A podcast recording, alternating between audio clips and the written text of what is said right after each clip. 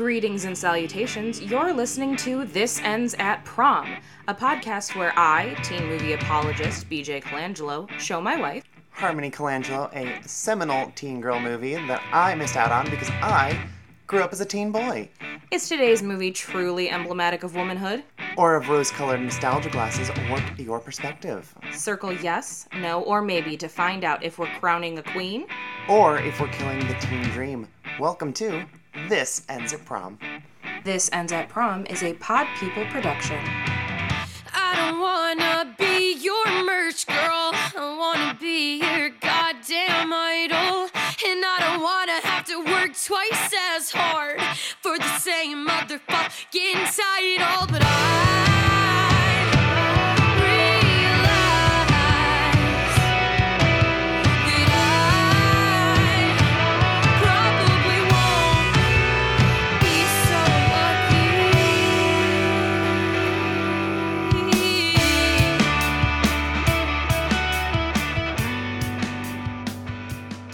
Welcome back, prom party. I'm here. You are here. Welcome to being here. I just got home from work. I am barely here. I also just got done with work. I basically took my laptop and moved it to a different part of the room so that we could have a better recording setup. oh, well, that's a thing. It is a thing. this is what we do for all of you listeners. We do it with love. I moved from one end of the living room to another for you. You went from a couch with good lumbar support to a wooden chair with better lumbar support? Yeah, but it hurts my butt because I got a big butt. Yeah, it's true. They're they're very firm. That's why I have a butt cushion. That's very true because you are a lot bonier than I am. Yeah, I don't have ass like you. oh, thank you. so today we are talking about another movie that feels a little bit wintry, is a little bit festive now that we're in December. It's Christmassy. It's Christmassy. And it's one that uh, I, I know that when people read it, they're probably going to be like, uh, this is a teen girl movie podcast. And the name of the main character is a boy name. What's that about? But I know that's stuff that we will dive into. But we are not alone today, friends. It's your favorite type of episode. We have a guest. So joining us is one of my wonderful Destroy All Boundary sisters, the amazing director, AK Espada. Hi, AK. Hi. Welcome to being on This Ends at Prom. Yeah, thanks for having me. Yeah, thanks for wanting to come on here. So, as is tradition with all of our guests, you picked the movie that we're talking about today. So, I am curious as to why Edward Scissorhands. Well, um, so when you described what This Ends at Prom is, I don't know why, but the first thing that popped into my head was Edward Scissorhands, and maybe it's a bit of a stretch uh, for a teen girl movie, but I mean, like, really, who was this movie made for? That's a great don't- question. Who, I, I- that's what I was thinking about the entire time I was watching it this time. Like, who, I mean, who's I've the, always- the target audience. Yeah, I've always known more girls who like this movie than boys do. Absolutely. I mean, because young Johnny Depp, probably. Which also, I saw a perfume commercial or a cologne commercial earlier with him in it, and he's the mighty have fallen. He's so weird now, but and, and not in a cool Edward Scissorhands way. It, it's the But- one where he's playing guitar with wolves in the desert, Yes! right? it was so awful. But I, I think the reason that I thought it would fit is because it's just about someone who yearns to be understood and he has weird hair and he doesn't fit in and who can understand that more than teen girls so Yeah. Absolutely. And I like that Harmony you brought up the point that there are definitely more girls that like this movie than boys. I feel like Edward Scissorhands falls under that same umbrella of movies like Varsity Blues where this the, the story is centered around a boy, but boys were not watching this movie. Like this was definitely a movie that girls were super into and I don't know, maybe it has to do with the styling. There's a lot of pastel in this movie that might have rubbed mm-hmm. people the wrong way. Yeah, I mean, if we weren't doing this episode, then the other one we were going to do is also a boy-ish movie. It was going to be I'll Be Home for Christmas with Jonathan Taylor Thomas because that is not for boys. jonathan taylor thomas was for girls oh, absolutely. yeah, it's it's like similar to like like the Jonas Brothers. Like if the girls gays and theys are into you, then like straight boys aren't watching this. no. So, AK, if you had to explain what Edward Scissorhands is about, uh, what is this movie about?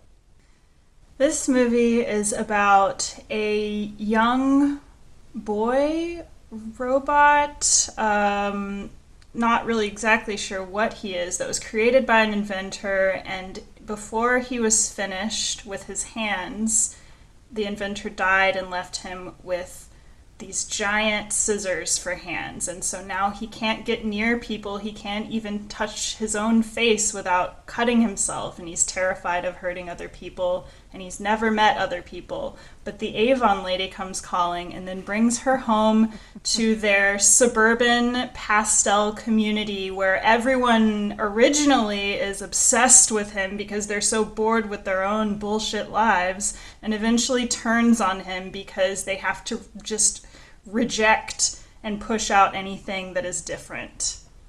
That is probably the most beautiful way I've ever heard this movie described.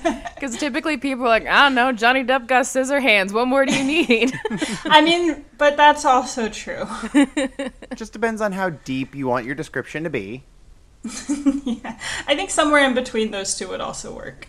I really just that we're about to talk about this movie for like 80 minutes. I, I think that we can be excessive. So, Harmony, what was your introduction to Edward Scissorhands? That's a great question because that I just don't have an answer to. Okay. Um, I, this is just one of those movies where I don't know about you. I can't remember the first time I saw this. It just feels like it's something that I have always have seen, mm-hmm. like I've always been aware of and watched and known Edward Scissorhands. I definitely remember it being pretty inescapable by the time I got to like junior high and high school because that's when uh, scene culture started to happen, emo mm-hmm. kids started to happen, and the uh, the mall goth uprising kind of happened because of Hot Topic. Mm-hmm. So Tim Burton properties were basically osmosis. Like you would breathe Tim Burton in from like the secondhand smoke of him in high school. Yeah, I definitely agree with that. I first saw Edward Scissorhands when I was about 11 or 12. This was in a DVD bundle gift pack that my aunt had gotten me. This okay. is the same Christmas that I also got The Princess Bride, which continued my love of my unhealthy love of Chris Sarandon, as well as Rock and Roll High School. Um, and Edward Scissorhands got thrown in there because as a little kid, I loved A Nightmare Before Christmas, like a lot, a lot. So I think my aunt was like, well, you're older. That one is definitely more for kids. This one's a little bit more mature and it's live action. So mm-hmm. Here's that. So I, I saw it pretty young, but like you, it really became a part of my consciousness once scene culture picked up because it kind of felt like pick your poison. You got either like the Tim Burton goths or like the really artsy Donnie Darko goths. Like that yeah. was that was the divide. how, how much of an art school high school kid are you with your cinema? Yeah, that's that's the that's the real question here. AK, how about you? Do you have any early memories of your exposure to Edward Scissorhands? I don't remember why I saw it the first time. I just remember seeing the DVD cover. I think maybe we'd gone to Blockbuster and I saw it and thought it was striking, so I got it. And I think I was around 14 and just immediately after reading the DVD cover, I knew this was going to be my holy grail. I just knew it, and it, I was right. I've seen this movie so many times. I, I, I know a lot of facts about this movie. Can... Well, if you have some that you want to share, we are all ears for any of them. Okay, okay. I will. I will do my best to pop them in as they come up. Beautiful. so Edward Scissorhands is coming out in 1990, which is a really weird time for movies, especially movies like this. Um, we're just getting out of the 80s, which is kind of the resurgence of horror movies. It's the slasher boom. So people are super, super into the the dark and creepy. Uh, but we're also coming out of like the satanic panic. So people are very scared of the dark and creepies. It can't be too creepy. Right. um, and what is interesting about the the 90s horror scene is that we got really heavy into what I like to call transitional horror. So we're getting into things that are bridging the gap between children's movies and like children's entertainment into more adult fare. Mm-hmm. And there wasn't a lot at the time available that was sort of transitionary. A lot of it went to TV. So that's when we started getting Goosebumps and Are You Afraid of the Dark, which I I don't want to speak for everybody in here, but I feel like all of us have some affinity for that. I mean, Are You Afraid of the Dark's one of my favorite children's shows, yes. Yeah. AK, how about you? Did you watch any of these growing up? Oh yeah, for sure. Are you afraid of the dark? I um I, I would love to say that I actually watched it and didn't just stare right below the TV as it was on, trying to act like I was watching it. But yes, So a lot of the the horror stuff is is geared towards children and most of it went to TV specifically because one horror is and has always been cheap to make. It's that's why it's such a profitable genre because your returns are often a lot higher because there's not a lot that has to go into it. Um, but also a lot of studios were afraid of taking these risks of having child friendly horror content because you're not guaranteed to get that like hard R audience that loves horror that was really profitable in the 80s with slashers. The only person who's kind of doing this is Tim Burton because we we have Beetlejuice obviously and that's super fun and that's I think 88 or 87 88 Something like that. um, but then Tim Burton makes Batman, a movie a movie that was not supposed to work and was a humongous success. And Warner Brothers was like, "You can do whatever you want next." And I think and then he did Batman he Returns. chose this. well, he chose this before Batman Returns. Oh, did he? Yeah, they wanted Yeah. him to do Batman Returns next or uh, Beetlejuice Goes Hawaiian, like something really ridiculous. And instead, he's like, "How about this story?" Yeah. And they were like, "Well, you just made us a bajillion dollars. Do what you want." Mm-hmm. Um, and Edward Scissorhands is a bit autobiographical for him. It's about him feeling kind of weird and outcasty growing up in Burbank, and there are definitely pockets of Burbank that do weirdly kind of look like this like not to this extent of like perfect Oh, the pastel. pastels. yeah it's not quite that exaggerated but there are definitely neighborhoods where you're like oh i see why he felt so weird. I get this. Uh-huh. um so he he made what is essentially a modern fable and it's dark and creepy but it's not scary. It's spooky Mm-hmm. um so it works as like a transitionary horror film Yeah, absolutely. Because, like, sure, this is a, a horror film, I guess, in that it's spooky, but also it's a Christmas film. It's suburban. It's mostly set in the day. There's nothing inherently creepy about most of this, despite it being like this black hole sun neighborhood. speaking of 90s mm-hmm. Yeah. So let's kind of dive in and talk about, you know, the people that we're dealing with here. Obviously, first and foremost, let's talk about the titular Edward Scissorhands. oh, hey, Ed. Ed. He goes, Ed's fine, right? Dad's going to keep calling him Ed the whole time. Ed. Oh, Alan Arkin. yes. so, so AK, how do you feel about Edward as a character? Edward I don't even know what to say about him because honestly he he doesn't have a lot of personality mm-hmm. as I will say I watching it this time the thing that struck me was like how quickly he he adjusts exceptionally fast for someone who doesn't even know what a mirror is when he gets there. Just he starts like picking everything up very quickly. So he's uh I I also don't even know what he is exactly. Is he mechanical? Is he flesh? Is the S&M bondage suit what's holding his body together? Is it like his skin? Uh, so yeah, I, I would.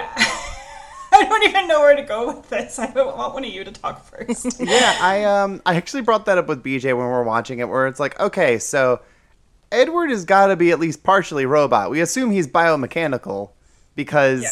all of Vincent Price, like the inventor's stuff is clearly mechanical. He has he has no stuff to create like a small boy out of, which means I would assume that he is like a flesh suit on top of some sort of mechanical stuff wrapped in like a leather anime bodysuit.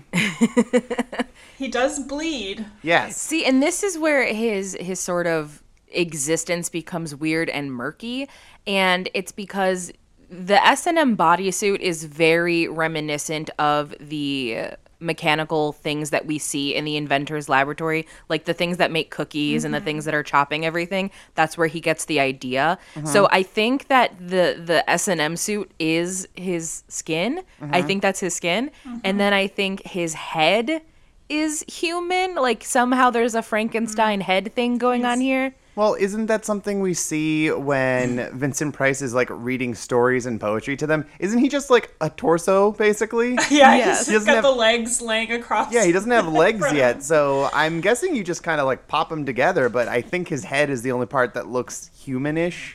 He's like a Betty Spaghetti. Oh yeah. he really is. Everything kind of pops out and you can just kind of like take him apart and put him back together. But That would explain why he walks so rigidly. he he does. He walks like he's got something way up his butt or like a little kid that's filled their diaper and doesn't want anyone to know. He, I, I want to assume partially that's acting, but also it's probably that Johnny Depp can't move very well in that suit. But he kind of runs around like a Depp- Lego person. He said that he watched Charlie Chaplin movies for the walk because Charlie Chaplin also walks kind of like a penguin. Mm-hmm. That makes so much sense. I don't know why he chose that, but I guess it works. And he, I love how he always holds his scissor hands far away from his body as he runs. Like, you know, that is something you got to Oh, think yeah. through when you have scissor hands. You can't be cutting your legs up while you're running. I love that Edward Scissorhands does the like T Rex arms the same way that like Alexis on Schitt's Creek does, but for entirely So different true. reasons. Yeah. I also tend to have a lot of T Rex arms, but that's because I bartend, which means that my hands are usually like in a position where I can easily get things off the bar. So I have very like ah. limp wrist T Rex arms all the time. Because, you know, is she a little, you know, kinda? I have T Rex arms just because my boobs is too big and I can't put my arms down because I'm perpetually Randy in a Christmas story. Um, that's how I live my life. Good And festive reference. thank you. I try. Have you ever thought of having corrective surgery or prosthetics? I know a doctor that might be able to help you. I'd like to meet him. We'll get that name after the show. Thank you very much. That's very nice. Anyone else? Yes, stand right up. But if you had regular hands, you'd be like everyone else. Yes, I know. I think he'd like that. But then no one would think you were special. You wouldn't be on TV or anything. No matter what, Edward will always be special. I I think when it comes to Edward, it's a lot less about who he is as a character and more about what he represents. Like it's not very often that we have a character in a movie that basically is their own symbol. Um, yeah, and he's he's very spongy. You know, he he's a s he absorbs things around him, but he's like a sponge with morals. Yes. Like he's inherently good, but he he just is, will adapt and soak up all of this information and maybe bad influences from some people. And but he's he's still intrinsically good. Yeah, he was taught English, morals, and poetry by his inventor father, and that's it. Exactly. Which are, are sound bases. That's not that's not Yeah, the worst. I mean it's better than nothing. yeah. I do love that his form of like poetry is also jokes. like I think that's so cute. It's like the there was a man from Oh, Nantucket yeah. rhymes. Like those are so cute to me. And I- I just love the scene where he's trying to smile and you're like, "Oh, it's, you know, the the AI is becoming sentient and he is developing emotion." But he doesn't know how to smile, so it kind of looks like when Arnold Schwarzenegger tried to smile. Um, I think that that's very cute. Um, but things for Edward really kind of pick up when Diane Wiest shows up, which honestly, if Diane Wiest showed up at my doorstep, it would be a great day for me. Um, I'd go with her. right, I would also go with her. So, uh, AK, how do you feel about Mrs. Boggs? Oh, I love this woman. She first of all, she's not afraid of anything. She just marches into that cursed castle like it's nothing, waltzes right up to the attic that's clearly collapsed in, approaches a hunched figure in the corner holding a bunch of knives, and she doesn't get scared until he starts to like approach her, and then she's like, oh, whoops. But uh, and then as soon as he approaches her and she sees that he's not trying to stab her, she's like, come home with me. And she just, throughout the whole movie, she's just the most idyllic angel of a maternal figure to everyone and she's so incredibly patient with everyone and and she just shows so much kindness to Edward and I think their relationship together is like one of the sweetest ones I've ever seen. I agree. I think that they're so cute and like I pointed it out to Harmony when she takes Edward in the car. I know it's been memed a hundred times, but it feels so real when it's like moms dropping their kids off at Warped Yeah. Tour because that's that's exactly what that is. Like she's that mother that truly does show unconditional love for those around her. Mm-hmm. And that's so not something that we see, especially not I, I think in in this sort of genre. A lot of the moms, anything in like fairy tales, fable world, moms are usually evil or they're dead. Like we Mhm. don't get a lot of nice moms, and she's the nicest mom. I almost wonder if her greatest strength is is almost naivete, but in a good way. Because like, is she brave for going into this horrible like hammer film castle that is clearly a bad idea, or is she just like so unaware of the threat of danger? Because she grew up in such a safe little suburb that it doesn't even cross her mind something bad could happen. This movie is filled with white women who are not afraid to chase down like an alleged violent psycho in his scary decrepit mansion. Right? I I had this moment when we got to the end of the movie where um, right after he saves um, the, the little brother from getting hit by a van with flames on it because that's one of the raddest things to almost get killed by. Um, right after he saves him and is accidentally like cutting up his face because he's panicking, I have this moment where I'm like. Oh wait a minute! This movie was filmed in Florida, right? You can't make Edward Scissorhands now because one of these like old white people is just gonna run out with a gun. Right. Yeah, the guy, the old vet that, like, you know, early, originally is like, don't ever let anybody tell you you got a handicap. And then later, right before Kevin runs out into the street, he's like, let us all know when they catch him. That cripple, Mhm. will you? Like a good boy. That guy would have shot him. Oh, oh yeah. Absolutely. Anybody who's surveying their neighborhood from their open garage while sitting in a lawn chair cannot be trusted. No, not at all. He's at least half in the bag. but like, okay, on the note of that old man in his comment, can we just talk about how Edward is a vessel for so many different groups of people?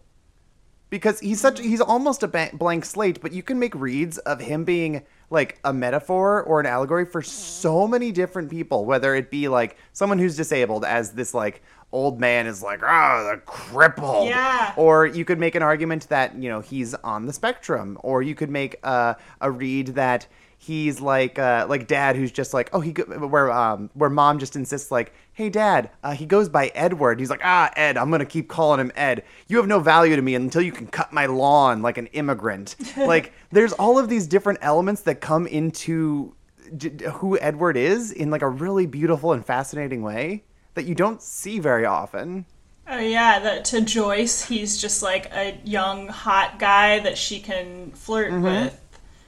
To the scary Christian lady, he's a demon that she can use to warn everyone else around that, you know, God is coming. He's he's kind of just this blank slate of whatever you want him to be.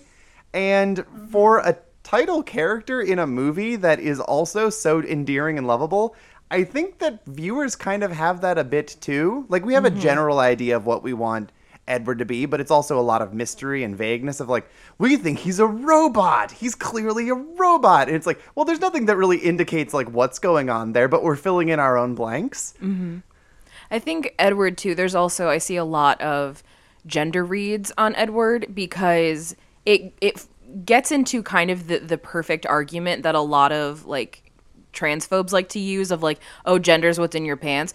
L- no one has ever checked what Edward's got going on. Why would Vincent Price give him a penis or a right. vagina? They're just he didn't even give he him has hands. scissors down there. they're just assuming that Edward's a guy because he has a masculine featured face Eh, and his masculine. Let's not get carried away. I know Johnny Depp's a very pretty man, um, but then also like his name is Edward, and everyone's like, "Oh, I guess that makes you a man." And it's like, okay, well, if you're so quick to accept that Edward Scissorhands is a man just because of that's how presentation is, then why is it so difficult for people to understand that gender's also presentation? That's an entirely different episode.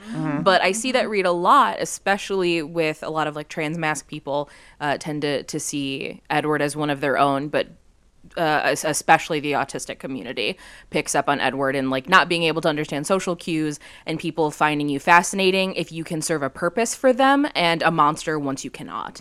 And like these are all really interesting things. And do I think that Tim Burton was being this galaxy brained about it? I don't. No. I, I think he was kind of doing like a an over dramatized version of like his own feelings. Like the Edward Scissorhands and Tim Burton have the same hair. Like that's especially in mm-hmm. this time mm-hmm. period. Um, And so did I in high school. so did I, but I did mine by choice because I was a scene kid. I had curly hair. Mine didn't quite do this. yeah. Well, same. So it, I wished it would do this, but it, it, it did not. But yeah, I mean, I, I think for Tim Burton, he just like drew this picture in high school, right? That's the story. He drew mm-hmm. this picture of a boy that had scissors for hands, and after he did Batman, and they're like, "What are you gonna do next?" And he's like, "I'd like to do this thing that's been very dear to my heart for a long time." And so they found the writer, uh, Caroline Thompson. She was just like someone, I think she was at his agency, and the agency didn't quite know what to do with either of them because they were both odd. weirdos. and yeah, she she like you know met with him for lunch and described him as the most uh, what did she say the most eloquent person who can't string a sentence together. And you know they're just kind of kindred spirits and so she ended up writing the movie and i really am curious i'm like if tim burton were to write this movie what would the story have come out as? Because there was no story. I, I think she made up the story just from the picture. Yeah, and uh, I, I, I think if Tim Burton had written this, there it would lack this very distinct feminine touch that is one of the best mm-hmm. traits of the movie. Mm-hmm. yeah. So speaking of feminine touch, we're going to talk about in in my opinion, at least for me personally, one of my most polarizing characters in all of cinema, which is Kim Boggs. Uh huh. AK, how do you feel about Kim Boggs? Oh, Kim. I, you know, Tim Burton really has a thing for putting dark eyed brunettes and blonde wigs, and I guess maybe this was the first instance of that, and then they just kind of like have also not a lot of personality. but Kim's personality is just like, I'm a pretty girl who has a mean boyfriend and it's wrong and I don't want him to be mean to this other guy who kind of creeps me out but eventually for some reason I love him. so I still like Kim though. Like I, there's nothing wrong with her. I, I I feel sort of similar to her about as how I feel about Edward. It's just like they both have these very gentle dispositions. Maybe she has a little bit more uh, vivacity than he does, and I want them both to be happy and not die. Which is the most you can really ask for for any movie character. Not wanting the characters to die is a good tr- is a good thing. It's a good reaction to get out of your audience. I struggle with Kim so much, and it's less about Kim the character and more about who she's become in sort of our pop cultural lexicon. So the issue that I have with Kim is very similar to the issues that I have with the Bride of Frankenstein, in that it drives me absolutely cuckoo bananas when people talk about their favorite like creepy movie couples and they bring up Edward and Kim because, in my opinion, Kim never deserved Edward because she spends three quarters of the movie kind of being an asshole to him, um, and then her her desire to actually be near him just very much seems like my boyfriend's an abusive piece of shit and you're very kind to me and I need that right now. So I'm just going to latch on to you. Like I don't actually have any vested interest in like getting to know you better or like really seeing you. Um he's just sort of a, a, a placeholder for the feelings that she she needs to get out of her system. Um, but at the same time, like she does have sincere desires to see him succeed and be happy. That's why after she, you know, covers for him at the castle, she doesn't go back and visit because if she comes back and visit, then that you know the, the the jig is up then. People know that he's not dead. So in order to keep him safe, she has to never see him again. Um Or she could have just told everybody what happened with Jim and that they were stealing stuff because she never did that. So everybody thought that Edward was a Yep, criminal. that's a very, very good point. I can't wait to get to Jim. What a piece. Um, like, there are a lot of things she could have done to have prevented a lot of the turmoil that she just At any point, at any point, she could have told. and she just somebody. didn't and it just made everything more complicated but then at the same time i'm like she's also a teenager and teenagers make dumb decisions Yeah. so i don't want to hold it against her too much because this is this is like big deal stuff for her to be navigating all in the course of like a couple of weeks um so you know that's going on there Like she was just minding her own business, going out of town for a weekend, then coming home, and there is a man with scissors for hands in her bed. Yes. Like that's a lot Like, to get dropped on you. Yeah, she she's an asshole to him, but like their introduction was terrifying. Uh-huh. If you try to imagine that happening to you, I would have I would have like blacked out and ended up at the other end of the street. So I can't blame her. i just Yes. don't understand being why the of him. pull-out couch was not the first step I don't why the waterbed what were you thinking they weren't. Dad also gave Edward, who's presumably he, he they treated him like a small child. They gave he gave him lemonade in the basement and got this kid fucked up. And then like he gets like a one-two punch of a terrible introduction where he's just like groaning loudly Yeah. at Kim. What's the matter? What's wrong? she get you nervous? You've been cloistered away up in that castle too long. You don't know anything about the wonderful world of teenage girls. They're all crazy. Here, some straighten right out. What is it? Lemonade. I think I also read that the waterbed came from just like when they went location scouting, there was a waterbed in almost every house that people were actually living in at the time. And so Tim Burton was like, oh, there's gotta be a waterbed. Has- it's like, I mean, yeah, it's a, it's a great little detail, but they really worked to make yeah, it fit. has has anybody in this like conversation ever slept on a waterbed? oh yeah Did you enjoy it? No, it was Okay. terrible. My my So I have two waterbed experiences. My parents had a waterbed for a while and when I was little it was the coolest thing in the world to me and I would get in trouble all the time because I would like take a running leap and belly flop on it. And they're like, you're gonna break it. Pretty much they're like don't do that, you're going to break it and I'm like but it's fun. so Can you imagine riding that wave out of the room? Oh, That'd it'd be incredible. Um, and then my second waterbed experience was I had a friend in high school who was super, super, super into like vintage, like 70s stuff. And her entire like aesthetic was very 70s inspired. Her bedroom was very 70s inspired. And she had like an old, like, night, like late 70s waterbed Oh God. and we would all go over to her house all the time to like hang out and listen to music and do whatever. And the day that we finally were like kicked out of the living room and we had to go hang out in her bedroom, I saw the waterbed and I was like, no way. And I absolutely did what I do with all waterbeds, which I belly flopped on it. And the problem is that I'm no longer a small child. I am now a high schooler. And there was like a teeny tiny leak. And then we had to tape it up and not tell her parents. Good job. but it was very fun. Uh, they're terrible for your back. Yeah, like they have no support. They sound like they'd be a good idea, but eventually the water like disperses, and then you're just kind of laying on a board. Yeah, it's it's not good. Um, the only time I've ever been on a waterbed was a kid down the street from me had one, and we would sometimes hang out at his house. And uh, I'm going to say a series of words to you Okay. that might be lame, or it might be the raddest thing you've ever heard. Okay. So this like seven year old kid had a waterbed. Uh huh. It was a race car waterbed. That's kind of the coolest thing I've ever heard. It doesn't make any sense conceptually in my head because why would there be water in a car? Now the car is useless. What if it was like a yacht waterbed? Why is there water in the boat? It's gonna sink. Yeah, everything's gonna sink. Why are we That's putting true. water in vehicle beds? let's What if Forget you it, have a forget it, waterbed on a boat in your yacht? I feel like that's Mm. a recipe for getting the most seasick you've ever been in your life.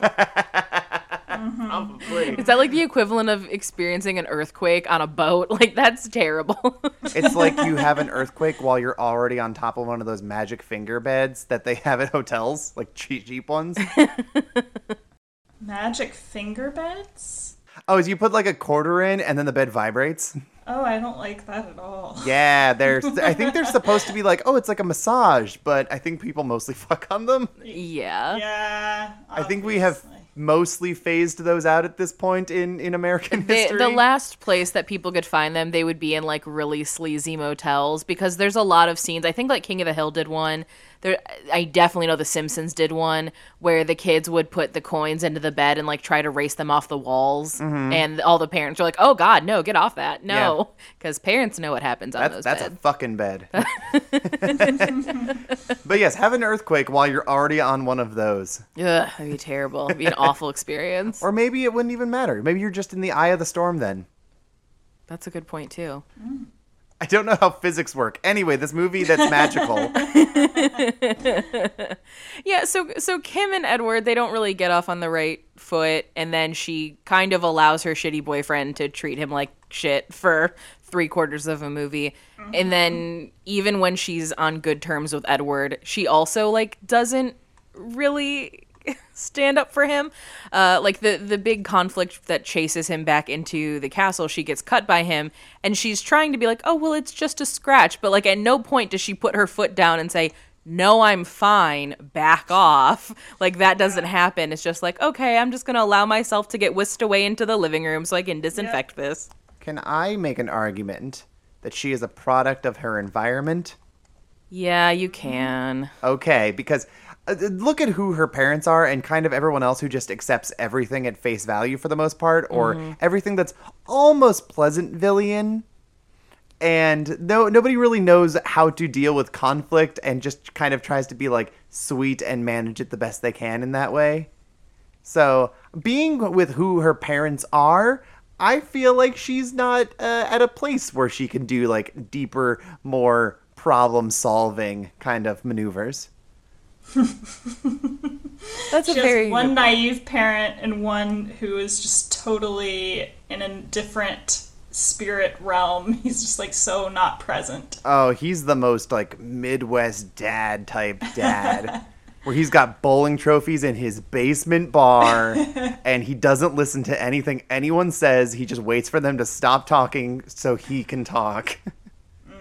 Yeah, the entire character of Alan Arkin in this as as I just realized his name is Bill Boggs, and that's really, like I've never like said that out loud. I'm like, oh my god, that character's name is Bill Boggs. That's kind of great. Um, but like he he as a character is just no thoughts. Other like there's a hamster wheel going on in that head that's just constantly singing Christmas Day in the morning. Like that's all that's going on there. That's him 24 seven. Um, so we've kind of been kicking around shitty boyfriend. What the hell happened to Anthony Michael Hall? I know. He was so tiny. He, he was so, I mean, still terrible in, uh, was it 16 Candles? Still terrible. Mhm. But what not so terrible in Breakfast Club. And then suddenly, like, the, the speech that the dad in Edward Scissorhands does, that Alan Arkin does, is like, uh, they just develop these glands and they puff up into these things and they go crazy. That's what happened to him. Yeah, there's a um there's a movie that Anthony Michael Hall is in with Robert Downey Jr. called Johnny Be Good where he's like a football player and I've never seen it but it's just been kind of kicking around my periphery and I always have the thought of like how can you ever make Anthony Michael Hall look like buff enough to be a believable football player? And then I see this movie and go oh yeah he's a total fucking meathead. He's like six foot two and is kind of like like he's like a brick. He's very Just- big He doesn't look like the same person to me. The whole time I was watching this movie this time, I was trying to see it and I couldn't. I was taking like unfair shots at Anthony Michael Hall because he's in this he's in this transitional period between like being a boy and a man Mhm. for this movie, and I'm just sitting here every time he comes on screen. I'm like, look at this fucking rectangle ass blockhead. look at this fucking jerk. I was just just really low blows. I mean, he does a pretty good job with it because I feel like some of his lines are the worst. Mm-hmm. He's whenever he's yelling at his buddy in the van, he is the biggest piece of shit. He's he's encouraging him to drive drunk. Just drive. Specifically, I wrote it down. Hold on. His friend says, I, f- I feel like I'm going to pass out or puke or something. And he says, later. Take me to our house. Like, you can do that, but later. He's like, come on, man, don't make me drive drunk. And then when there's like the whole theft thing, like Kim's even like, "Hey, you can't get arrested for breaking into your own house." And he's like, "My dad'll prosecute." And mm-hmm. he's just like so part of me has a little bit of empathy for him because I understand why so many like blockhead assholes are blockhead assholes and it's because they have abusive fathers mm-hmm. that are like just oozing toxic masculinity so uh, and, and because he is a high schooler like if he was a little bit older and if he was on his own i would hold him a little bit more accountable and be a lot more critical of him but I know that like he's also a product of his environment. Obviously does not excuse it, but I can at least understand. It makes sense. It makes sense. I know why he's the way that he is. But it's just so weird to me to think about how this is 5 years removed from when he is like a little scrawny wiener and now he's like this huge macho beefcake who is so fucking mean and his voice got really like scary and he has like these really targeted eyes and I hate to say it but like I look at this Anthony Michael Hall specifically in Edward Scissorhands and I'm like oh yeah that's the Anthony Michael Hall that grows up to be Tommy Doyle in Halloween Kills and like is just a red pill asshole like Yeah. yep I see this through line God damn it. Bring up Halloween Kills in every goddamn episode. I did that one honestly kind of intentionally just to get you spiced. I hate it. Why would you do this to me? because it's funny. So help me God if we somehow reference that movie in Nick and Nora's Infinite playlist at the end of the month. I'm gonna be really mad because I don't even know how we would get there. Gotta keep up your streak. Ah, it's just been It's- months it's- of it. It It's won't the go Kevin away. Bacon of films. Yes, fucking evil never dies tonight. It's horrible. Oh god. So that those are kind of like our major players and then we have just the town and all of these women who you can kind of interchange any of them uh with the Yeah, except Joyce. with the and exception of Christian lady. Joyce. Joyce is special. But the others, like the lady that always has at least one curl in her hair, uh, the lady whose head looks like a bale of hay after Edward cuts her hair, those those are the only ones that really stick out to me. Oh, yeah. they- not because they do anything. Yeah, like they don't have specific personalities. They get identifiable once they have like their Whoville hair. Yeah, it's just like their their personality is gossip. Yeah, and like they talk shit immediately about like, oh my god, Edward practically raped Joyce because that's a whole scene that we should get into in a sec. I But can't handle it. me either. But like that happens. But they're like, but I'm totally okay with keeping the exact same haircut he gave me because it looks really good. We're okay with keeping our dog styled the way that he did it. Like, oh my god, they're like, you did something for me and it looks really nice, but like, mm, morally, I can't stand by you, but also like, I appreciate the work you did. It benefits me. To be fair, a couple of them do rescue him from being shot by the cops Mm-hmm. at least once. Uh, when he's originally coming out of Jim's house, they run up and they're like, "Stop! Stop! Those are his hands!" So Yeah, that's you know. true. Well, I guess at that point they didn't really have much reason except that maybe Joyce had already gone around telling everyone about her, you know, near rape, which just like makes me want to puke. Same. To say that, but Yeah. Oh, and like God, they use that in like those exact terms in this movie. Mm-hmm. And like we had the option when we were looking for this movie to watch it for the episode where it's like, well, it's on Amazon Prime and it's on Disney Plus, and we don't have to pay for either if we have a s- subscription. And I'm willing to bet that Disney's going to edit some things, so we are absolutely watching it on Friday. and I feel like they would have cut that part because there's Oh, no way the word rape true. exists on the Disney Plus channel. Yeah. I feel like we need to do some research here and uh, go watch it because I'm Dare to very compare? curious now. I did not think about it.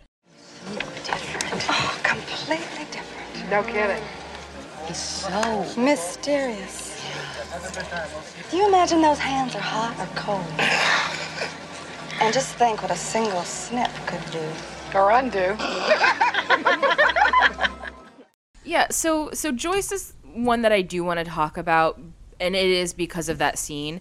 Because what's so frustrating about Joyce is that everything about her I do love, other than obviously that moment. Oh, her styling? Like her styling's incredible. She's always listening to Tom Jones. Oh, so much Tom I Jones. have such an affinity for like like bored housewives that are trying to fuck everyone. I, can I just say that, like, as an aside note about Tom Jones, when she is flirting with like the dishwasher repairman, the Tom Jones that is playing in the background is Delilah, which is a song about Tom Jones as the narrator catching his woman cheating on him and then marching up and killing her. Great choice, Joyce. Great choice. Great choice. Um, Yeah, so she's like on paper, she has everything that I love. I also love a woman who is unashamed to have an orgasm in front of all of her friends in the front yard in the middle of the day. Right? Good for you. That's great. Love it. Um, but yeah, that that scenario with Edward is so uncomfortable, and it feels so out of left field for this movie. Like it's so bleak, Mm-hmm. and I don't know if it was registered as that bleak during this time period because we weren't having these very complicated and nuanced conversations around rape culture just yet.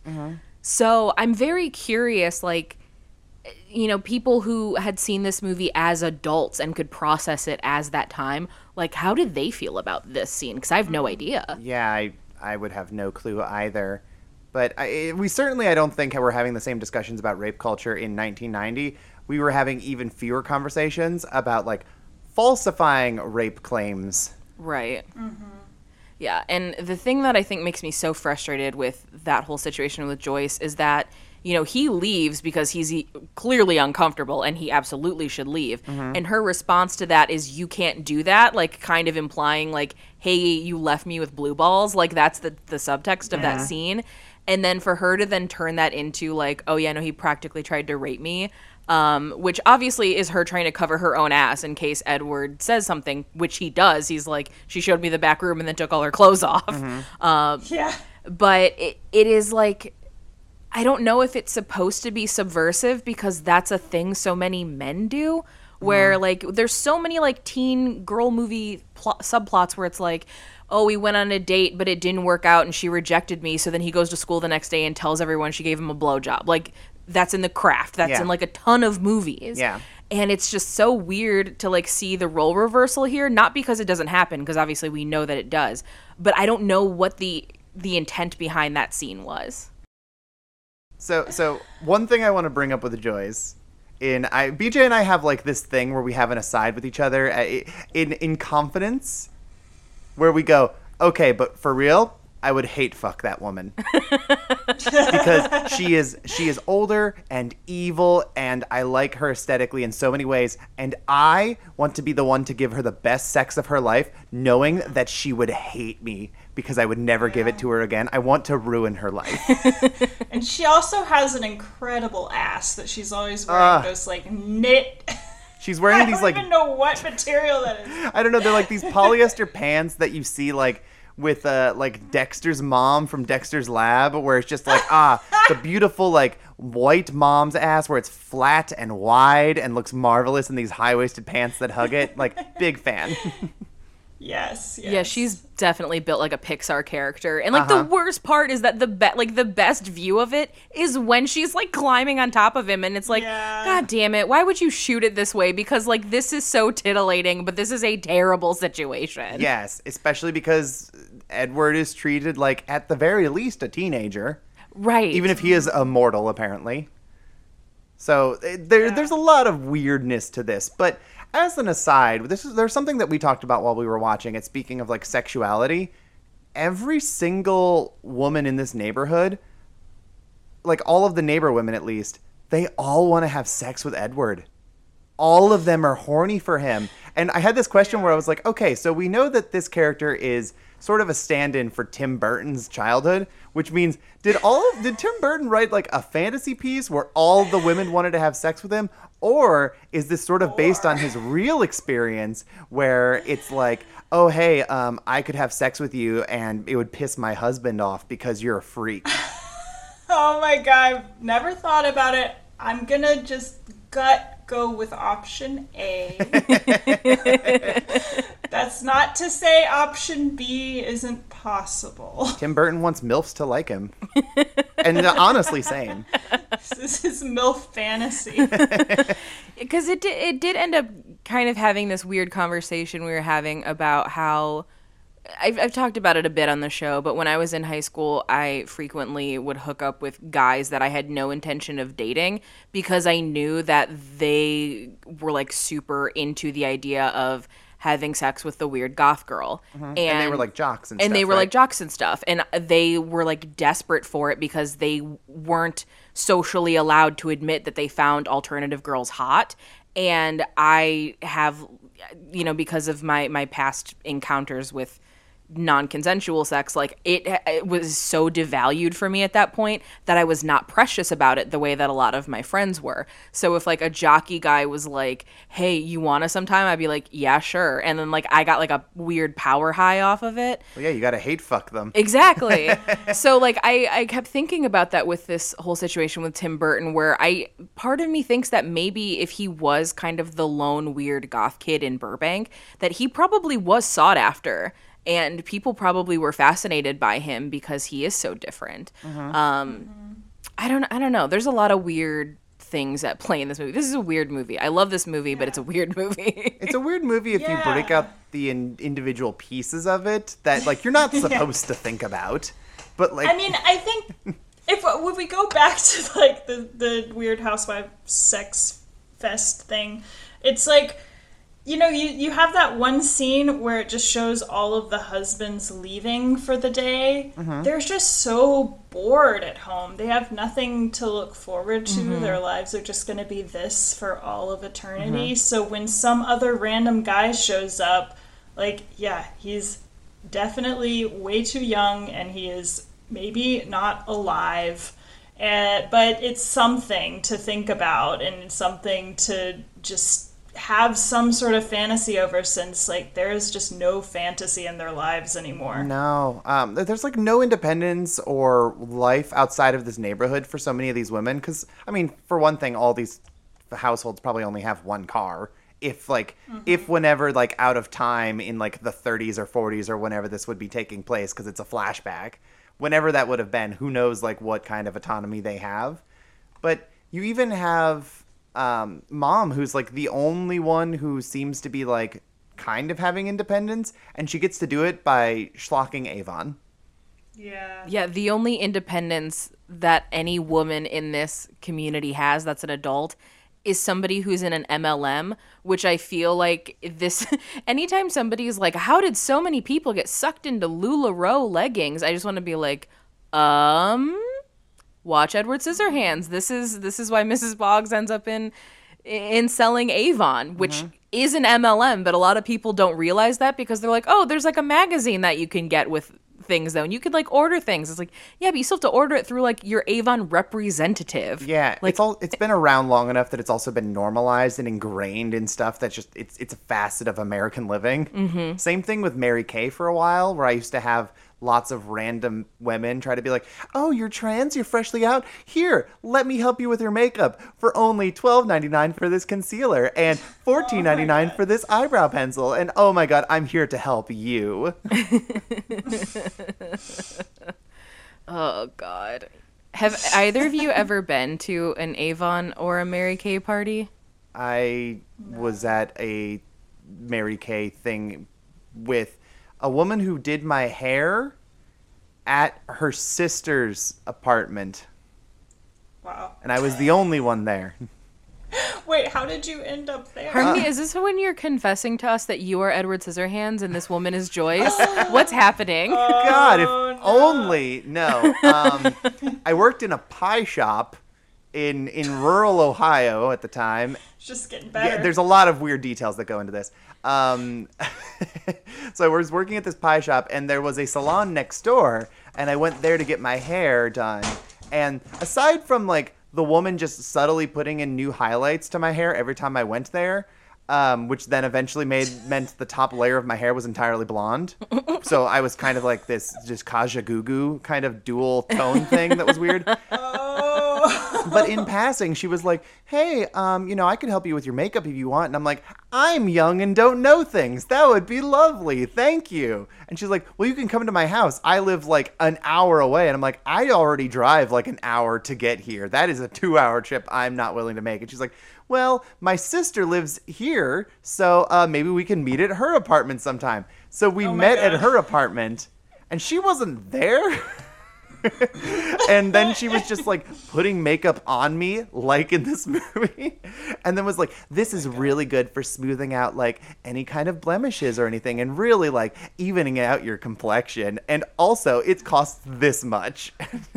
And that's like the moment where i went oh no it's a scheme. I've been trapped. And i think i bought like one thing because i felt bad. No, that's what they're relying on. You pitying them. It's a pity buy. Yes, exactly. So, um, eh, unfortunately, the pity buy doesn't work when it's only one person. You need to get a whole room of people together for the pity buy. Uh, then you make your money. But yeah, that was. She spent two hours putting makeup on you to sell a fourteen ninety nine palette. Yes, you see, I, I if it was two hours, I would have felt really bad. I think it was like thirty minutes, and then I was like, I gotta go. So awkward. it was really awkward. I will say, obviously, Mary Kay's a MLM, not great.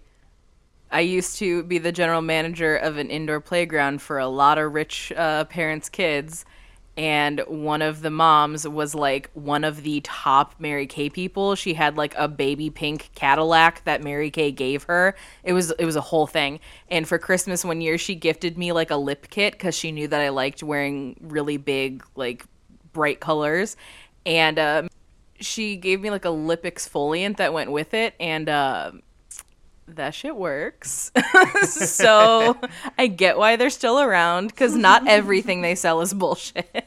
I mean, that's kind of like Adam and Eve parties, because Adam and Eve toys are really bad. However, they have pretty good uh, lubes and creams. Oh, the more you know. Yeah. I did not know what Adam and Eve was until you said lubes. Oh, yeah, they're- I was like, oh, oh, so a toy for children. Yes, they're um there there are a lot of cheap sex toys that I used to watch infomercials about at like 4 a.m. because they were hilarious. My personal favorite, uh, and this was like the year like 2005 or something, when this was like a very new gimmick, was a uh, a vibrator that came with an MP3 player in it. And they were trying to bill it as like, if your man's out of town on a business trip, you could go ahead and get some recordings of like him talking or moaning, so you can go ahead and pledge yourself to him while he's out of oh, town. That's not what I thought it was going to be at all. I thought it was going to be a vibrator that pulsed to the beat. oh your my god, that'd be way cooler. Those do exist. Yeah, no, that's uh, this was 2005, and Mary and uh, Adam and Eve is not a very good company with like good technology, so we weren't there yet. But I was like, hey, you know, this is an era of like the iPod Nano with like two gigs. If there's enough gigabytes on this MP3 player in the dildo, I would rock it. Just pull that out of a bag while you're on the bus or something. Why not? That'd be hilarious. So okay, so speaking though of like time period. Speaking of vibrators, speaking of vibrators, no. Speaking of time periods, We'll come back to it. what like what time period is this? Like, do we know? Because this movie uh, just feels like it's trapped in a lot of different time frames because we we know that Winona Ryder is telling a story to her granddaughter, and, she's she's o- very she's very old. old now. Um, at least like sixty years plus what she is in in the movie so so she's telling the story from her memory, which means we're going to the past. is Edward Scissorhands in the future Right, from is where it we in- are now? Yeah, is it in the future? Is it in the past? Where are we supposed to be?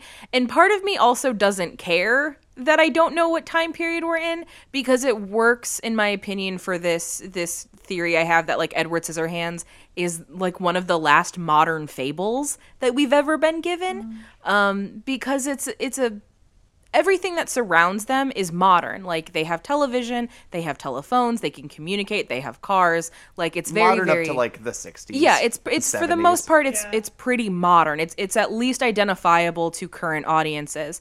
And then Edward is the one thing that is otherworldly. And it's not otherworldly in the sense of like magic. It's otherworldly in the sense of like Paul Bunyan or Johnny Appleseed or somebody who's just like so beyond understanding humanity. Mhm. So it falls to me more as a fable than it does like a f- I know this gets called like a fairy tale a lot, Mhm. and that's I, I, I don't know like it, it because it just it feels so grounded in reality while at the same time not being. I don't know what to classify this as. It's just whimsical. It's a suburban feel like- whimsy. yes, yes, suburban fantasy. the I feel like it has to be. I mean, just like looking at their technology, their cars, everything that they have. I don't know that it's explicitly set in the 1950s, but it feels 50s, 60s at the latest mm-hmm. in in the the main part of the story. Although some of the design, you know, those pastels and everything that they're in does feel very 90s Florida, which is where they mm-hmm. shot it. So Right. Who knows? I don't know. If, I don't know if Tim Burton's brain works like that. I feel like I'm so jealous of him because he is just one of those people that can just be so free minded and just be like, yes, and he has scissors for hands, and then uh, everything looks like this and this, and and the people that work under him are like, okay, well, we have to make that make sense for our jobs, but we don't have to tell him what we're doing. and like like Stan Winston, you know, incredible effects artist who you know created the Terminator and the Xenomorph from Alien, and he made the scissor hands for this movie. He was just like, so uh, how are they supposed to work? And like, should they have handles? And should they have this? And and Tim Burton, he was like, I very quickly learned that that's just not how he works, and that I just like figure it out. I'll figure out the mechanics of it. You just like give me the vibes. So maybe that's sort of how it all came about. That like all of the department heads made decisions based on how they thought it should be, because you're not gonna, you can't ask Tim Burton these things. He doesn't think that way. You know that, but but for real though, like that's good enough, and I think that actually ends up making this Yeah. a very collaborative thing where he's not like policing the everything of his universe, or at least maybe not during this stage of his career. I don't know how he's gotten as time's gone on, but you have everyone with all of these ideas coming in, and I think that makes for a, a very interesting thing. Because I mean, film in general is is a collaborative medium, but when you have all these people who are just like, my goal is to make the scissor hands work, and my goal is to make the Yeah. colors pop. I mean, colors in a Tim Burton movie. Who'd have fucking thought? like, it's it's, it's really Yeah. weird to think about nowadays. But if you have one thing to do, and everybody has their one job, I don't know. I, I feel like that's maybe one reason that this came together so well. You know? Yeah, and this is one of those crews too where it's it like all of these people kind of at the beginning of their absolutely incredible careers and they they they've like really got to shine in this movie and then this movie was so successful that they're still doing incredible stuff today. Uh, so yeah, I mean it's it's a pretty cool crew that we got here. So, AK, something I wanted to ask you specifically because, in addition to being just a magnificent director, um, you've also worked in production. You're also an artist, so you definitely have an eye for how sets and and production and like all of the the technical aspects of like the like the not people aspects of a film um you know how those can be used to tell a story. So i'm very curious like what does this world like what does it say to you? I think from the moment that we first see, you know, we, we're introduced to this world after we see Winona Ryder talking to her granddaughter being eaten by that giant bed, and then we go out the window. Great. I love an out the window transition to fly over miniatures.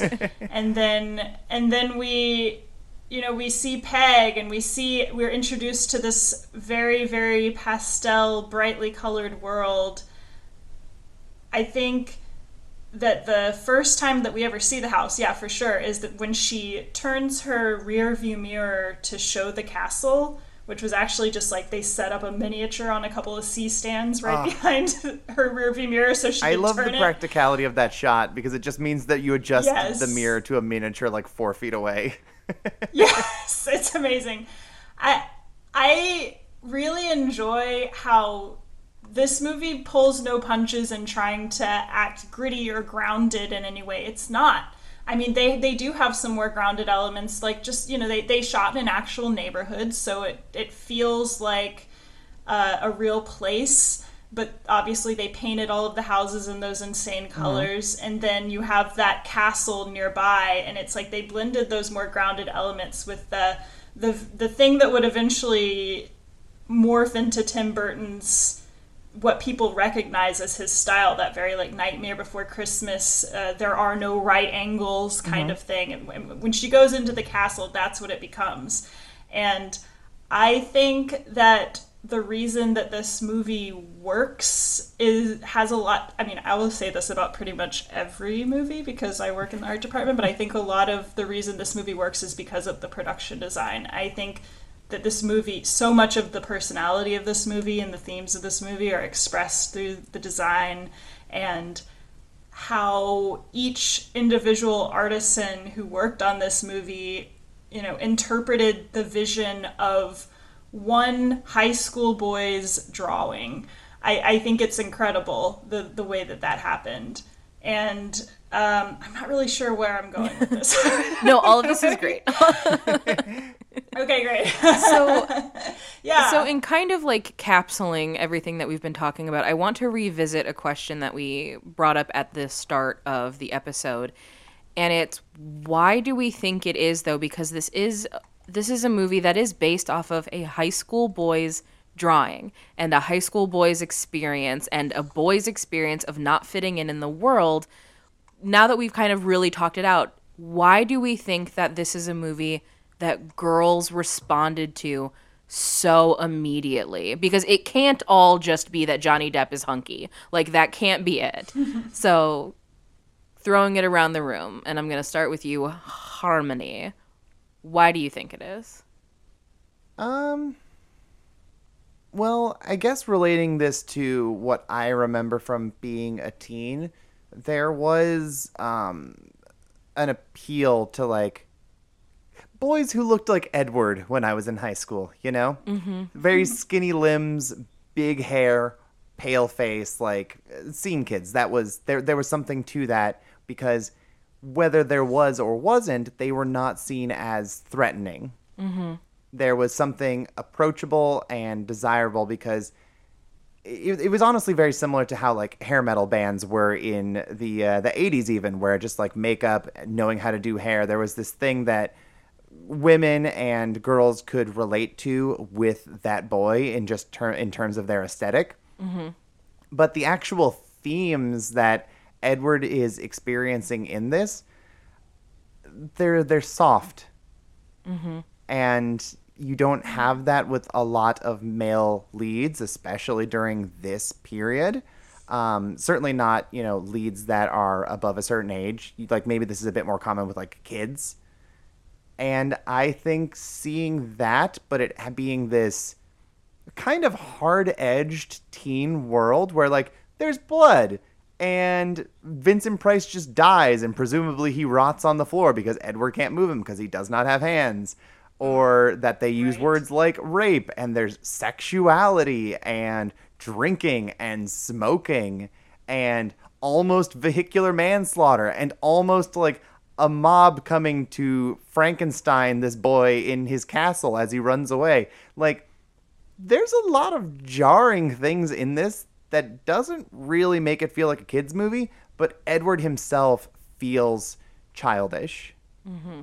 And I think that there is something intriguing to that that related was, was very relatable to boys because of just inherently what Edward is and what he looks like. And if you were like a fan of The Cure, then it's like, ah, yes, Friday, I'm in love. Yeah. That sounds like how Edward looks.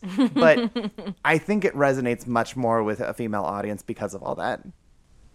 But let's also not uh, take lightly the power of a young Johnny Depp because wasn't it him who, when he was he had auditioned for uh, Nightmare on Elm Street, and like Wes Craven's daughter was like, "Dad, if you don't put him in the movie, I I, I don't even remember what her I think she said she was never gonna talk to him get again. yeah, yeah. And I mean, and there is something I I remember watching this as a young teen and feeling like a camaraderie with him and like I, I understood his you know your your angst you're just uh, nobody gets me nobody Mhm. ever will but also there was something so powerful like what you said harmony about just his gentleness and he kind of just walks into every room like a Mhm. doe and looks around with those like big gentle eyes and i think that that was just a type of boyishness that at the time I had never encountered because, you know, just like teenage boys, especially like middle schoolers who they can be brutes and they're just it's like kids are shitty. And, and so to just to just experience something different was really intriguing. And then this is also just one of those movies that in general because back to the uh, the craftsmanship of the movie, this is just one of those movies that just sucks you into the Mhm. world, and you are so wrapped with this world that I do feel like there's a little bit you experience a little bit of the awe that the neighbors experience when Edward comes into their lives when he comes into your life for the first time. Yeah, no, definitely. And like, if you want to compare Edward to say other teen boys, like we have that. It, it's essentially like a, a, a lover's quarrel between a jock and him. yeah. So uh, Johnny Depp, I think the the power that he has in this movie is one his commitment to play that like what we would call radical softness now, and I I have a list of the other actors who were in contention for the role. And I just would love to hear y'all's responses to it because Mhm. it's ridiculous. So the person that um, Ti- Tim Burton wanted, which to me I think solidifies uh, Harmony your prediction that he was fantasy booking himself in this movie a little bit with like all of the women loving him. Mhm. He wanted Tom Cruise. Oh God, that would have been weird. I don't want that.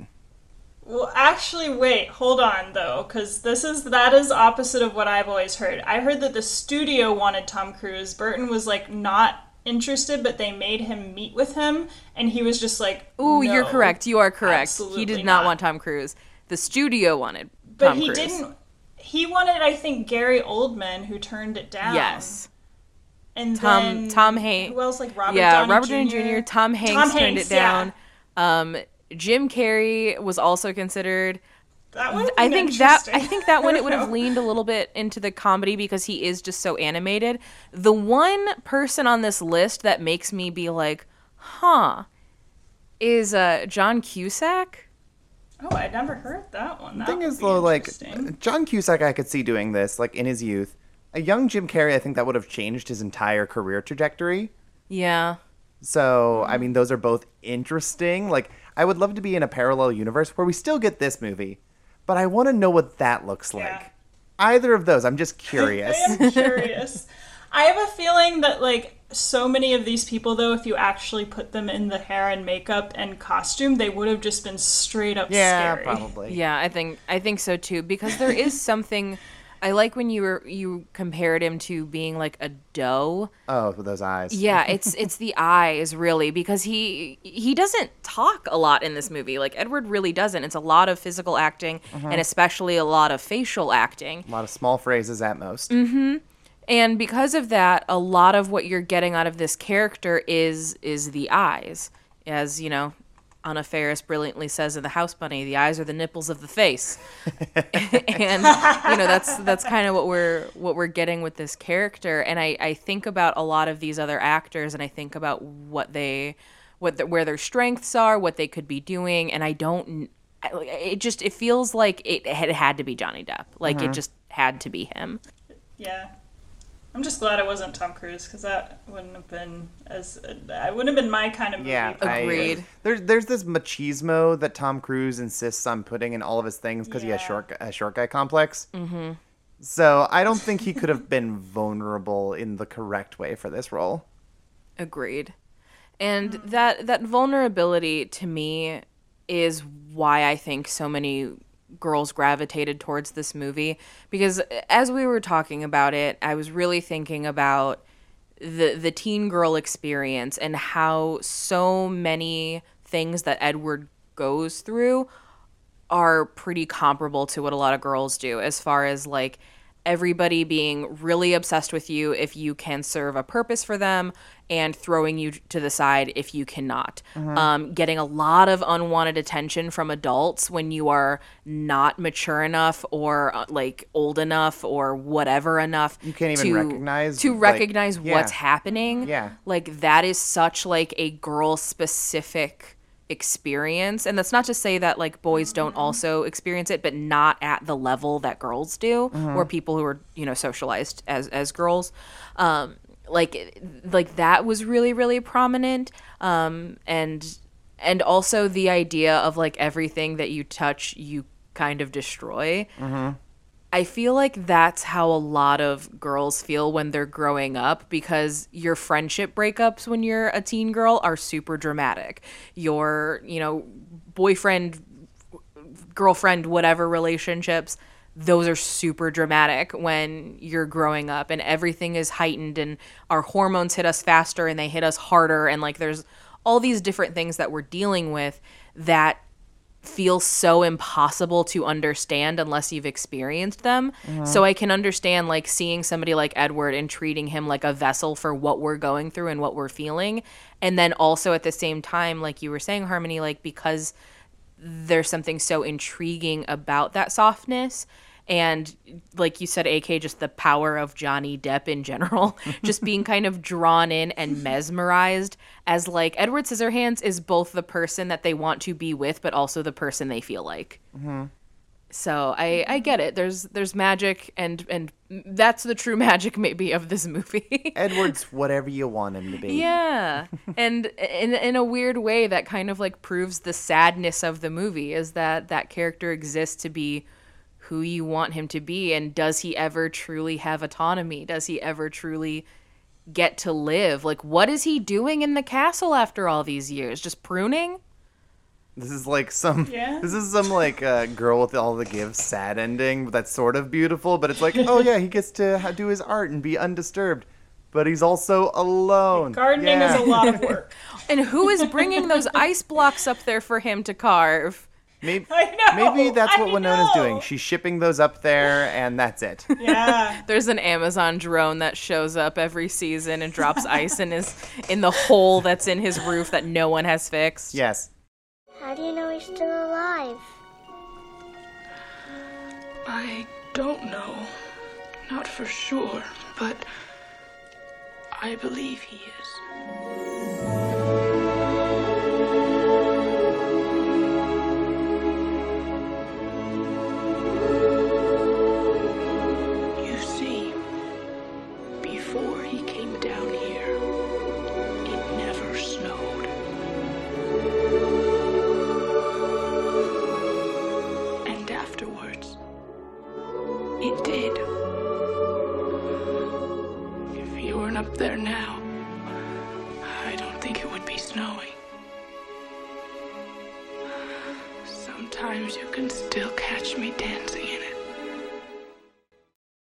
So, do we have any final thoughts on Edward Scissorhands? Oh, um, I do have two f- fun facts to share. Beautiful. Please do share away. One is, uh, did you know that there is a Backstreet Boy in Edward Scissorhands? Which one? Uh, it it's it's the scene when he first when Edward first comes to the neighborhood and he looks and sees a boy slip and sliding. If you look closely, you'll see that the boy has a familiar uh, mop of blonde hair. That is Nick Carter. Oh. This I totally even went tracks. looked. It's on his IMDb. He has himself credited as an, an extra in Edward Scissorhands. That makes total then- sense because they're a Florida band. Oh my god, that's great. Oh, are they? I didn't even know. Oh that. yeah, oh yeah.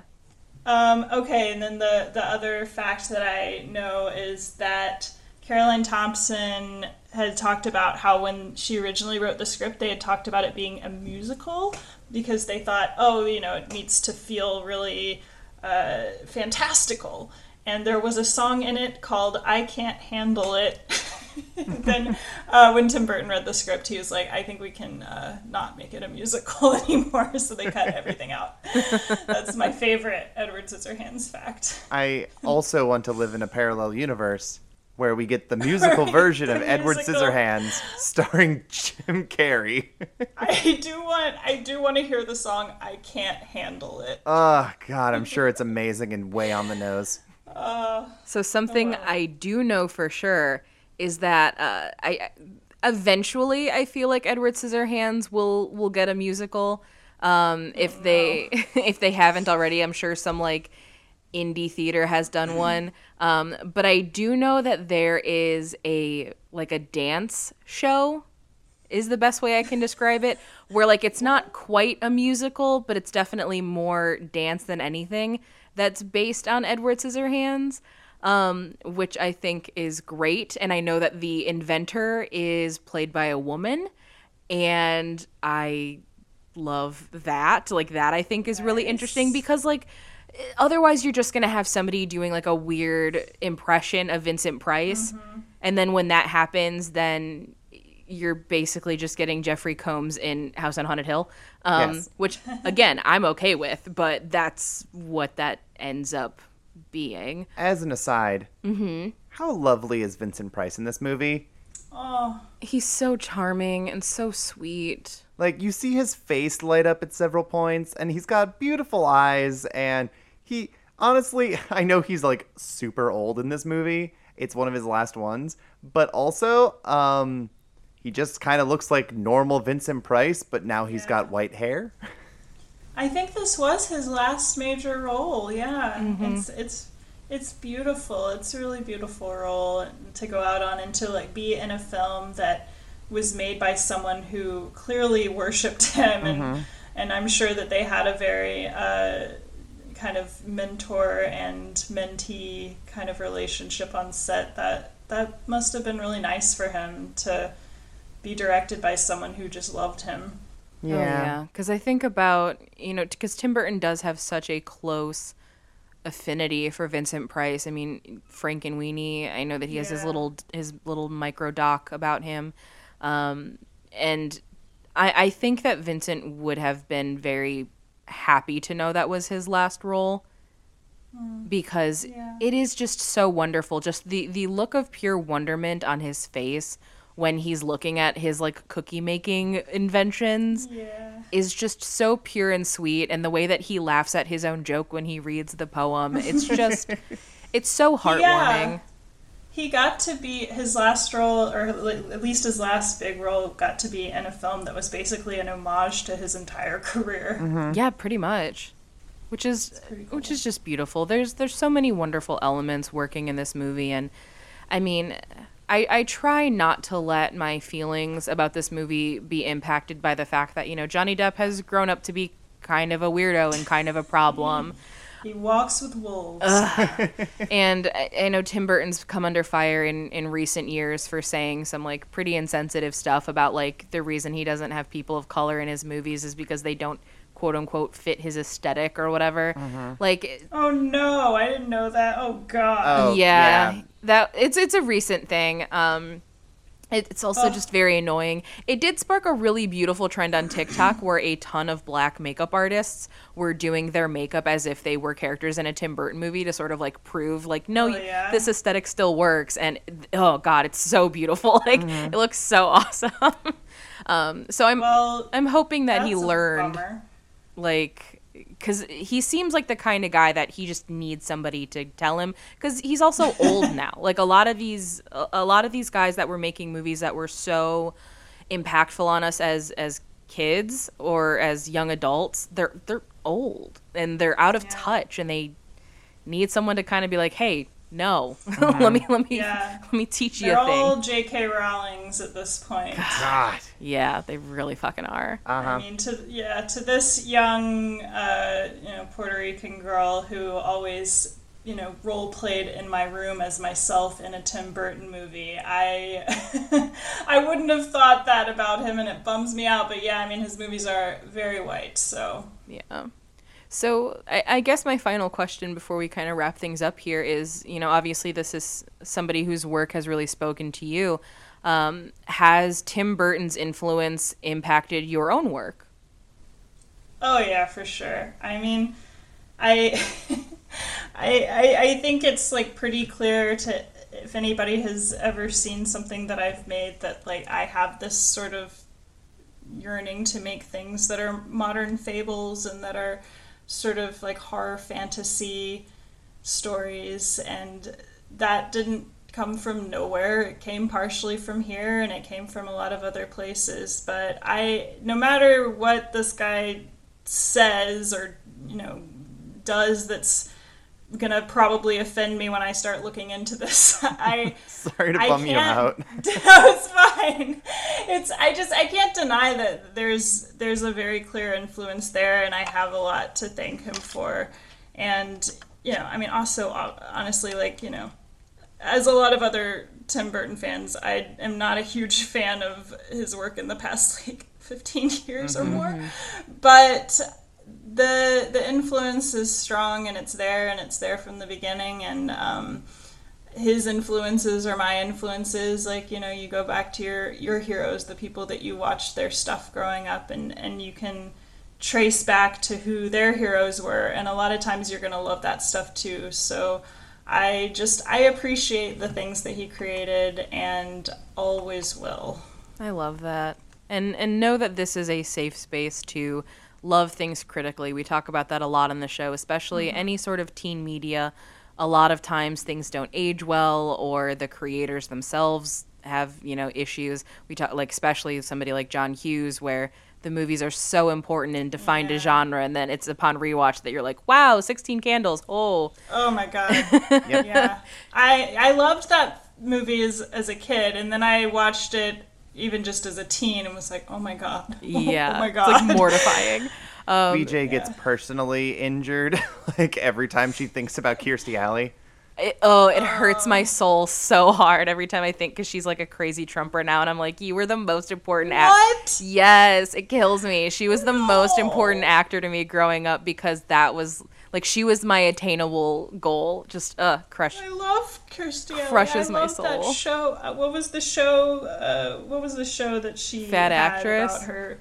That move. That show is so good. yeah she, well she's so talented and un- unbelievable so we we talk a lot about loving things critically and being able to Yeah. know that something is like means a lot to us and is meaningful and also might have its own issues that it needs to unpack like those two truths can exist at the same time and Mhm. uh, uh, us as a society being able to understand and accept that about one another is one of the quickest ways that we will be able to achieve progress, but no one wants to do it, which is a mm. thing. Well, Harmony, Yes. the time has come. Yeah. Edward Scissorhands is asking you to the prom. Is it a yes, a no, or a maybe? And are you writing anything on the card back? It's a yes. I honestly forgot kind of how much I liked this movie. Um, it, it's it's a, because it, it's been a long time since Tim Burton made a truly great film, Mhm. and he's made a lot of um, sort of lazy things, oftentimes with Johnny Depp. That it's kind of easy to forget how good this was, especially because it was that this and Beetlejuice and especially Nightmare Before Christmas was just merchandise to hell ever since the guy from Abercrombie bought Hot Topic. Mhm. That I was just like, I'm done with these. I'm I'm oversaturated. My my Tim Burton cup hath runneth over and has made a mess, like a a black and white monochrome mess. but um, yeah, no, I I was very very delighted by this movie in a way that I have not been in a long time. Yay. well, thank you for uh, for oh my god, I can't think of the word I'm trying to say. Humoring me. Thank you for humoring me uh, with a watch of this this No, of course. chat about yeah, it. I thank you for coming on. Thank thank you for giving me a reason to rewatch a movie I 100% would not have otherwise. Great. That's what podcasts are for. Right? Yes. This is what I honestly if I it's the one way to guarantee that I'm going to watch a thing cuz I'm really hard to get to sit down to watch movies cuz I'm just tired and don't have time these days. But it forces me to. And then I'm forced to spend time with my wife and it's great. I like how you said forced to spend time with me. like it's such a chore. And then I oh. said, "Aw." AK, I want to thank you so much for joining us today and talking about Edward Scissorhands. This has been such a lovely conversation. If you would like anyone to find you on the internet or check out your work, or if there's anything you want to plug, now is your chance. Sure. I'm. Uh, I, my website is akespada.com. I am akespada on Instagram. You can find the project that I'm currently working on, uh, which is sort of a modern day fable about a woman who becomes a vampire and so has to live forever, even though she previously was trying to end her life. Very personal and dark story. Uh, you can find that at I underscore could underscore just underscore die on Instagram, or you can just go to my Instagram, akespada, and it's in the links in the bio. So, uh, yeah. Beautiful. So, thank you all, uh, as always, for listening. If you would like to support the show, we have our Patreon, patreon.com backslash this ends at prom. I definitely forgot to say it at the top, but hey, you know what to expect from me at this point. You can also follow the show on Twitter and Instagram at This Ends at Prom. You can follow me on Twitter and Instagram at BJ Colangelo. You can find me on Twitter and Instagram at Velocitraptor, Veloci underscore trap underscore tour. Thank you, as always, to the Sonderbombs for allowing us to use their song title as our theme song. Y'all are thebomb.com. We love you so very much. Harmony, what cool indie band do you want people to check out this week? Uh, specifically because this movie is scored by Danny Elfman, I wanted to find a band that had Danny Elfman energy. Okay. Uh, of which I am plugging a band that's been around the block for a long time that I've been a big fan of since like junior high, I think possibly. It's like early 2000s maybe. They're called the World Inferno Friendship Society. Um, unfortunately, band leader Jack Terricloth passed away earlier this year, so I think that they are kaputs. But they even released an album all the way up to last year called All Borders Are Porous to Cats. And it's uh I, I, they're just a really, really fun cabaret band that's misplaced by time that uses a lot of horns and clarinets and jazz piano and loud guitars and violent lyrics. They're they're just a little bit of a lot of things, and uh, it's got wicked Danny Elfman energy. Amazing. What what album should we start with? Oh, that's a great question. I'm a big fan of Addicted to Bad Ideas, but that's the one I listened to the most in high school. Um, Okay. The Anarchy and the Ecstasy is also super duper good, so that's my All right. recommendations. Very cool. I will check them out. Love it. I Love hope it. you Do my enjoy them. tonight. Well, friends, I think that wraps us up on Edward Scissorhands. We will see you next time, and as always, save that last dance for us. Bye. Bye. Bye.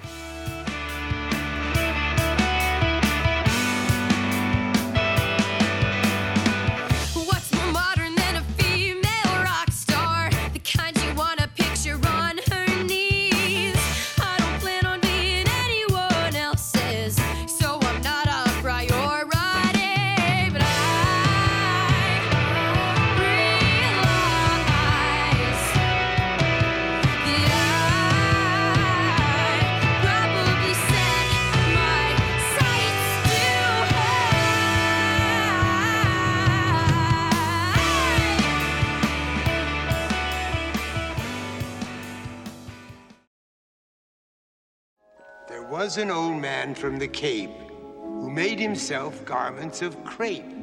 When asked, will they tear, he replied, here and there, but they keep such a beautiful shape. That's right. Go ahead, smile, it's funny. This episode was brought to you by Pod People Productions. To find more episodes of this show and others, please visit podpeople.me.